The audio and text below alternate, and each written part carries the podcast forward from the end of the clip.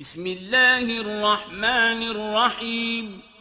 إذا جاء نصر الله والفتح ورأيت الناس يدخلون في دين الله أفواجا فسبح بحمد ربك واستغفره إنه كان توابا Во имя Аллаха, милостивого, милосердного, когда придет помощь Аллаха, и верующие одержат победу, и когда увидишь ты, Мухаммад,